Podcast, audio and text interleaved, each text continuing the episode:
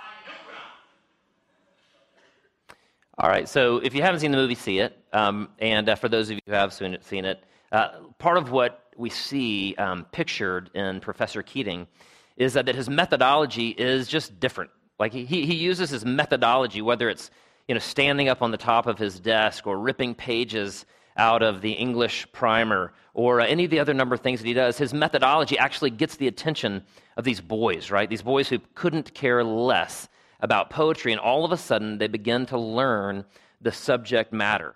But, but he wants really for more than, to hap- than that to happen. He doesn't want them just to learn the subject matter. He wants to inspire them and motivate them to really be transformed, right? And so it's a great movie. Again, I, I recommend it highly. And, uh, and again, part of what we're talking about today is we're talking about revolutionary teaching. In the same way that that was revolutionary, right, back in 1959, or at least in the, the, the context of this movie, Part of what Jesus was doing is he, he basically called the church to be involved in this revolutionary teaching. And revolutionary teaching, by definition, always is against uh, some, some basic authority or some basic idea or concept of what is true, and it always replaces that old concept of truth with a new concept of truth. So here's basically my thesis for today is that revolutionary teaching is founded upon a belief that the Bible is both true and authoritative. The goal of revolutionary teaching is not only information, but it's transformation. Let's start there with that first clause that revolutionary teaching is founded upon a belief that the Bible is both true and authoritative. Okay, let me just stop and say this. What is it? What is truth? You know, I, it's funny. I looked up uh, in the dictionary what uh, the definition for truth, and I got all these horrible definitions. It was like stuff like, um, you know, having the property of truthfulness. Well, that's not very helpful. You know what I mean? There were a lot of definitions like that. One of the definitions I came to finally was uh, that which corresponds with reality. That which corresponds with reality. You know, part of revolutionary teaching is that we really believe that the Bible is true. Now, let me ask this question, and Jeremy hearkened to it earlier. What do we believe is true in our culture? What do we believe is true in our culture? Or what do we believe about truth in our culture? Well, the answer is that most of us, two thirds of us, three fourths of us, don't believe in truth at all. We sim- simply believe that truth uh, is what we might call our perception of things, and we don't really know the truth of what they truly are. Uh, there is a, a, philosophy professor at the University of Illinois, Dr. Roger Wingert, and I'm going to read a quote um, from an article that I read. I unfortunately forgot to copy the, uh, the citation, but listen to what this philosophy professor uh, does at the beginning of each of his ethics courses with his kids at the University of Illinois. I'm going to read this. Roger Wingert, philosophy professor at the University of Illinois, often begins his introductory ethics classes by asking how many of the students believe that truth is relative. A show of hands usually reveals that two thirds to three fourths of the class thinks in this manner. After discussing the syllabus, testing dates, papers, and the content of the course, Wingert informs the class that they will be graded according to height. When the smart alecky tall kid loudly agrees with this system, the professor adds short students get A, tall students flunk. Okay? It's my kind of class because I'm short. Inevitably, a student's hand is raised. Your grading system isn't fair. I'm the professor, retorts Wingert. I can grade however I wish. The students insist, but what you ought to do is grade us according to how well we've learned the material. You should look at our papers and exams and see how well we have understood the content of the course and grade us on that. The class nods in affirmation, especially the tall students. Professor Wingert then replies by using words like should and ought, you betray your alleged conviction that truth is relative. If you were a true relativist, you would realize that there's no external standard to which my grading system should conform. If my truth and my ethic lead me to an alternate grading system that you deem inappropriate, c'est la vie, I'll grade however I wish. Now, I'm sure that he's not the only philosophy professor that has done that over the years, but he's making a great point. We, we live in a culture which has basically said truth is relative, right? There's no such thing as a meta narrative, a big overarching truth claim.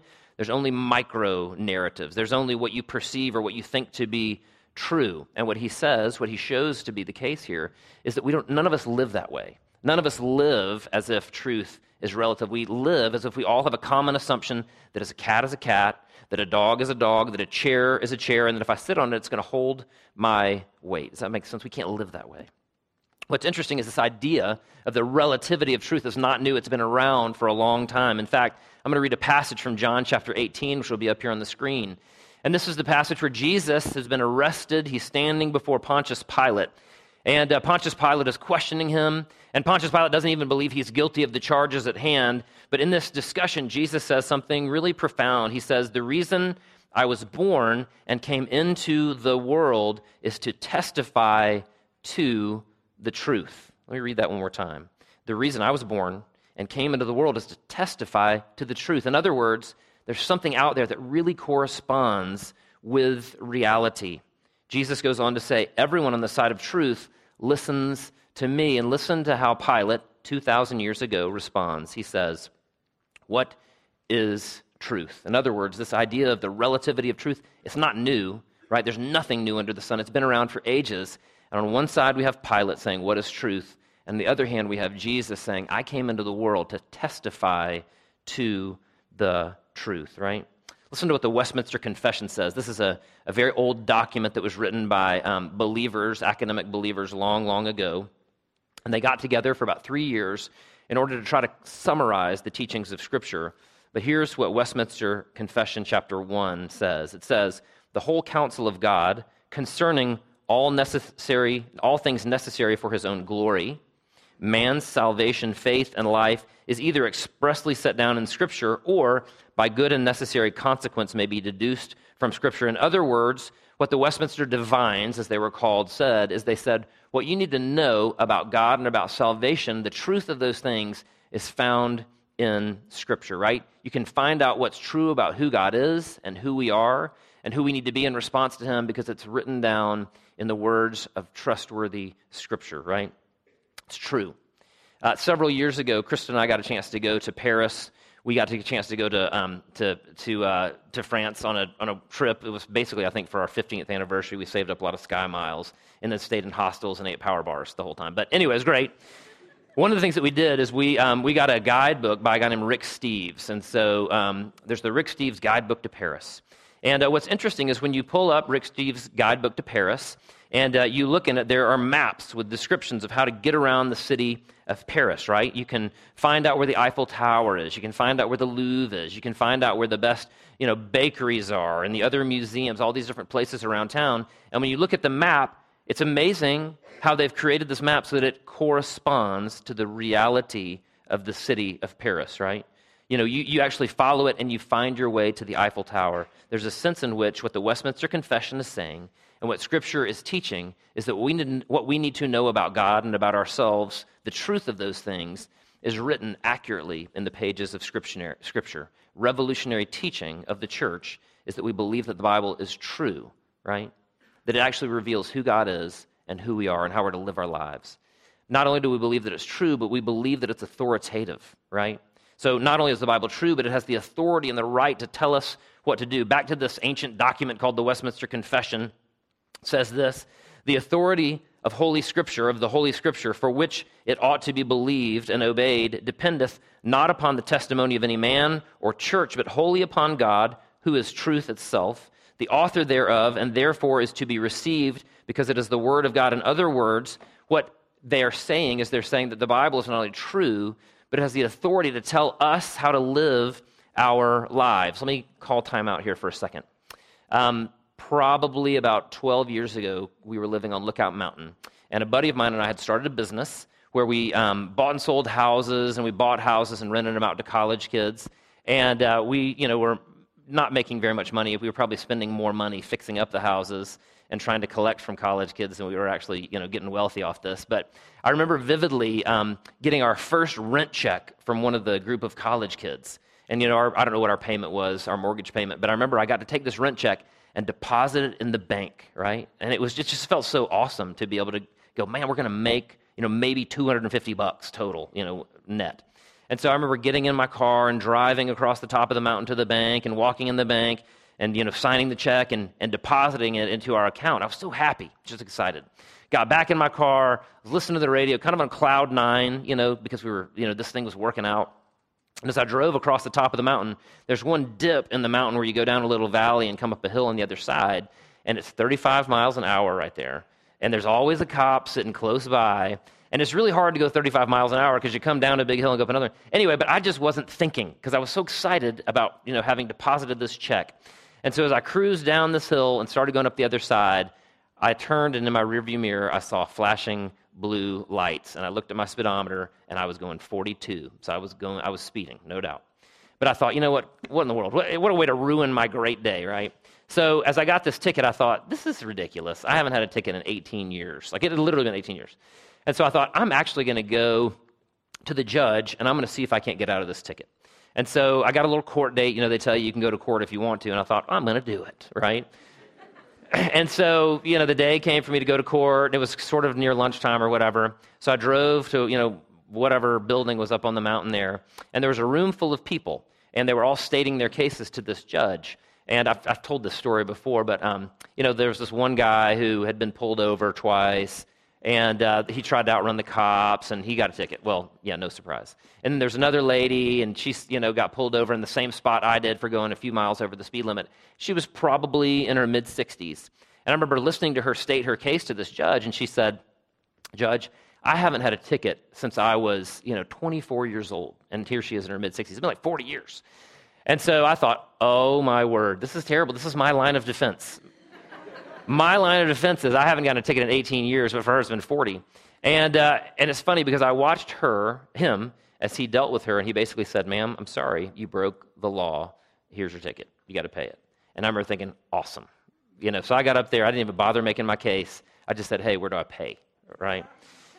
Because the judge actually had the authority to, to tell me what to do, right? He had the authority to say, sorry, you have to pay that ticket. In the same way, what the Westminster Divines are saying and what God is saying, and what I think the church is saying, is this revolutionary truth that not only is the Bible true, but it has the authority to tell us what to do precisely where it makes us uncomfortable, precisely where you don't like it, precisely where it rubs you the wrong way. It's no big deal to assert that the Bible is true and authoritative where you agree with it. Where it really matters, where the rubber meets the road, is where you don't agree with it, where you don't like it. So, all the places in Scripture that basically say, hey, you need to go love people who are unlovable, guess what? That's where I need to sit back and go, I may not want to do that, but I need to do that. You, you know, I've talked about this time and time again, but I'm not a great tither. You know, I'm so cheap. I'm, I'm just, you know, unbelievably chintzy. It's great that Krista's the one that's in charge of tithing for our family because I don't have to do it. It just magically happens because she does it. But, uh, but, you know, that's exactly where I need to listen to the words of Scripture and say, okay, God, it's not my money. This is your money and I'm giving this back as an act of worship to you. It, it really applies in a thousand different ways throughout the context of Scripture. Basically, the, the Bible is true and authoritative as it pertains to sexuality, right? That the only appropriate sexuality is in the bounds of a marriage covenant and relationship. And not only in sexuality, but in salvation, in heaven, and in hell. The Bible has authority to tell us what's true and what to do. In terms of the manner and means of salvation, the authority structure of the church, the authority structure of the family, godly relationships, gossip and slander, speaking the truth in love. If you know someone has something against you, going to that person. If someone has sinned against you, go and try to work it out with them. In other words, all of the places where Scripture makes us uncomfortable is exactly where we need to give it authority in our lives. The Bible is true and authoritative. It has the ability to tell us what's true and what to do. This ought to make churches revolutionary. It ought to make them different. The revolutionary teaching of Scripture is founded upon a belief that the Bible is both true and authoritative. The goal of revolutionary teaching is not only information, but it's also transformation. That's our next point. The goal of revolutionary teaching is not only information, but transformation. I'm going to read two sections of verses. The first is James chapter 1.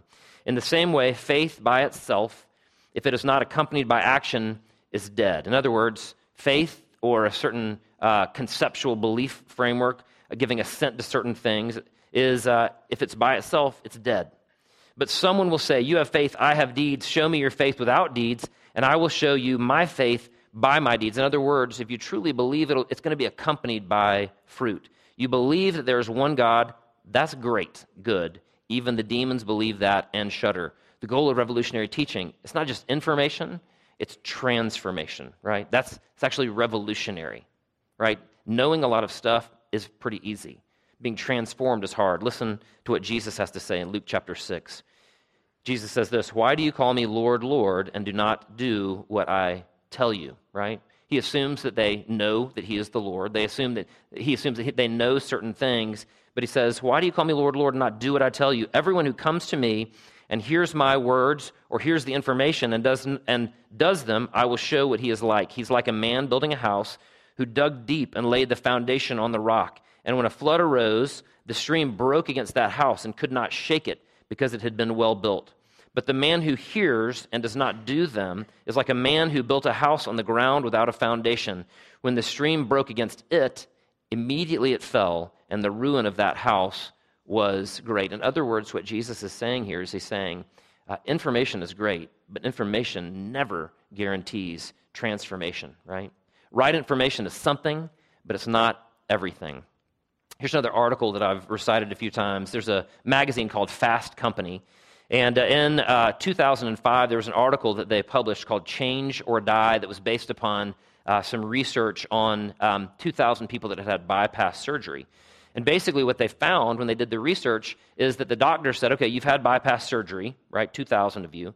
And here's what you need to do in order to not be in here to have stents put in or to have another by- bypass surgery. And it was pretty simple stuff. It was, you know, quit smoking, you know, change your diet, and make sure to exercise and get good rest. And it was a pretty simple set of things. And what the research found is that a very, very small percentage of those people were actually able to change. And so what they found was there were four things that came out of this, which they called the myths of change. The first is this. The first myth was is this that crisis is a powerful impetus for change. Crisis is a powerful impetus for change. In other words, that's a myth, right? Because guess what? All of those 2,000 people had bypass surgery. In my book, that's a crisis, right?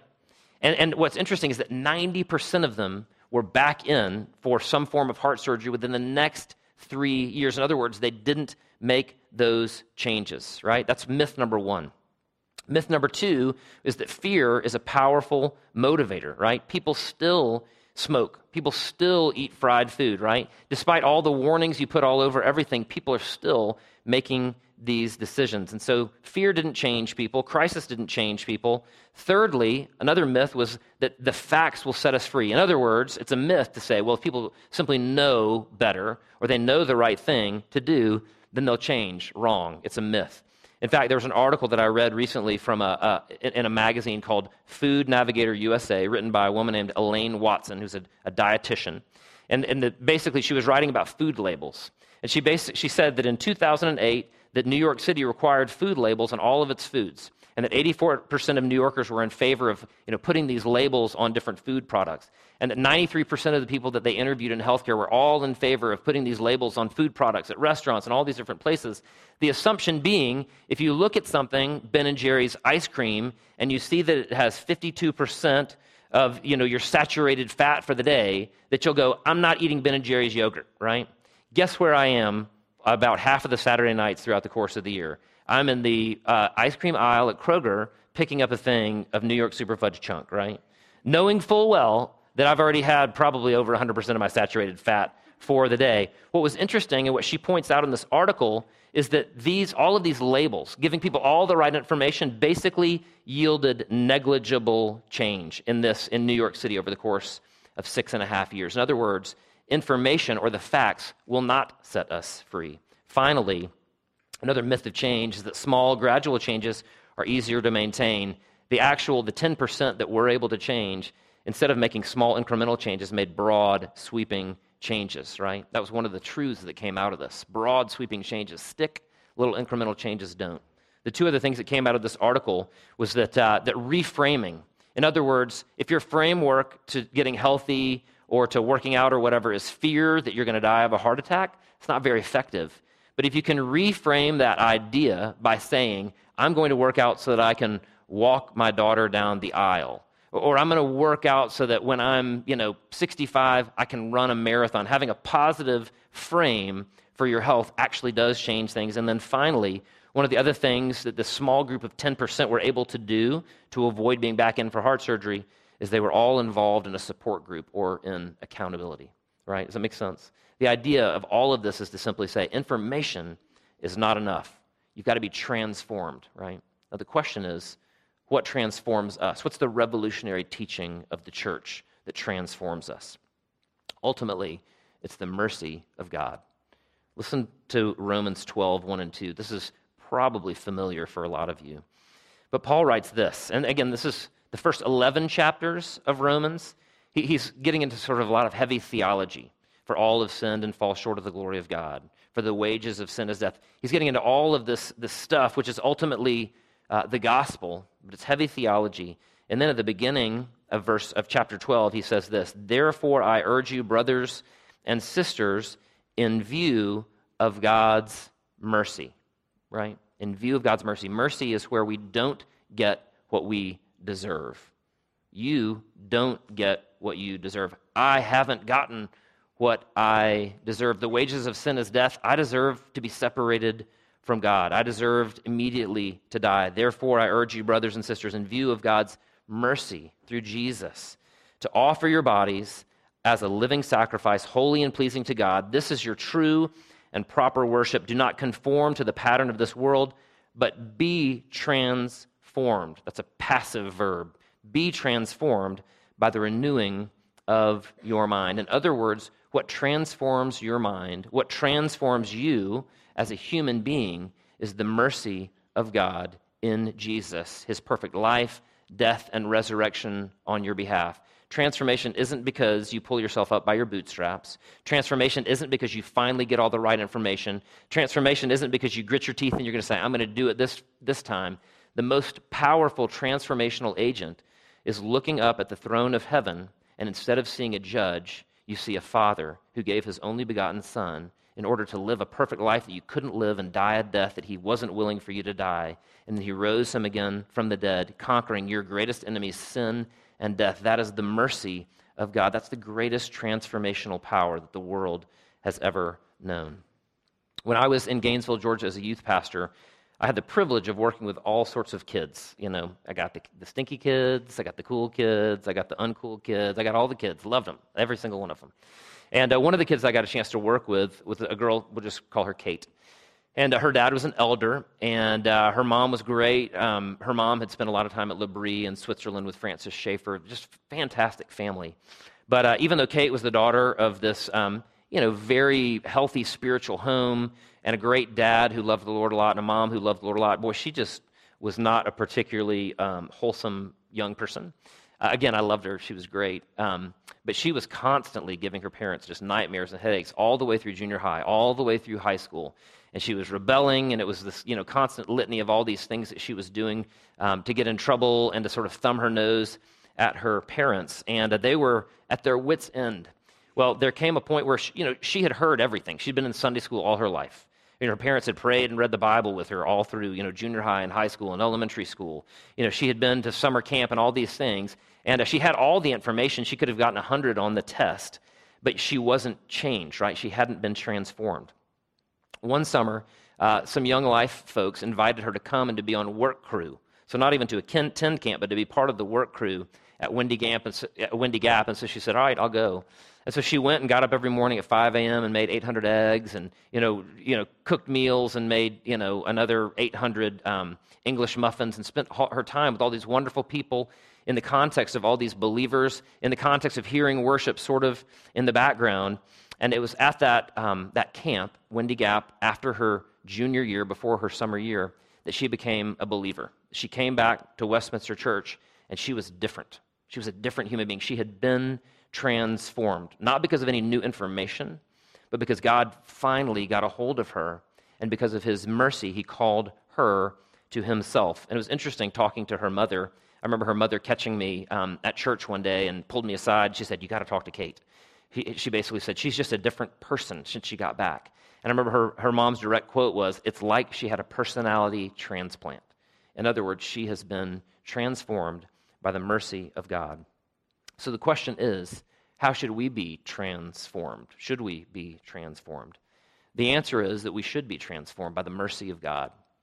And so, what does that transformed life look like? First of all, it looks like humility. Right? One of the things that the gospel shows us one of the things the gospel communicates to us is that we're far worse than we actually know, right? That, that our hearts are much more Swiss cheese ish than we realize. Our hearts have holes in them. You know, we have fears, we have idols, we have massive blind spots. If you don't think you have a blind spot, that in and of itself is a pretty big blind spot, right? Our hearts are broken. We're worse than we possibly know. And this ought to bring us to a point of being humble, right? that we, we don't think we're better than anyone else, that we don't assume that we're better than anyone else because we know that we're saved and transformed precisely because of God's mercy, because we needed His mercy. So it ought to make us humble. We ought to be transformed into these humble beings, these humble followers of Christ. But also, we should look brave, we should look courageous. Because at, at the same time that the gospel declares that we're worse than we possibly could ever know, the gospel also communicates to us that we're loved more than we could ever know. Does that make sense? The fact that the author of reality, the fact that our adopted father, God, he looks down upon us despite all of the brokenness, despite all of the, the, the, rigidness, despite all of the mold on our hearts, despite all of the blackness, that God looks down and he says, I'm going to give my son to these people in order to live a life that they could not live, to die a death that I'm not willing for them to die and to rise again from the dead, I want to, them to know that I love them that much, right? And so the gospel communicates to us that we're more sinful than we would ever know, but at the same time, it communicates to us that we're more loved than we can possibly ever imagine. And so the transformed followers of Christ, members of this revolution with Him, should be humble, should be courageous, should be brave. Revolutionary teaching, the revolutionary teaching of the church, is founded upon a belief that the Bible is both true and authoritative. It has the ability to tell us what's true and what to do. And the goal of revolutionary teaching is not just information, but ultimately it's transformation. Let's take a moment, let's pray. Father, I thank you for your word. I thank you for communicating to us who you are, but not only who we are, but maybe more importantly, who you are, who your son Jesus is, and how it is that we should respond to you. Father, I thank you that you've sent your Holy Spirit upon us um, to not only um, show us the brokenness of our hearts, um, to reveal to us that sin in us, but I thank you, Father, that you've given us the Holy Spirit to even desire to be made righteous. Um, not only righteous with you through trusting in your Son Jesus, but righteous um, as we are set free um, from the bonds and the shackles of our idolatry and our selfishness and our pride and our sinfulness, Father. I pray that your Holy Spirit would give us the ability to embrace the gospel as a drowning man would embrace um, a life preserver, Father, that we would simply hold on to your Son, Jesus, uh, for dear life. Father, we pray all these things now in his name. Amen.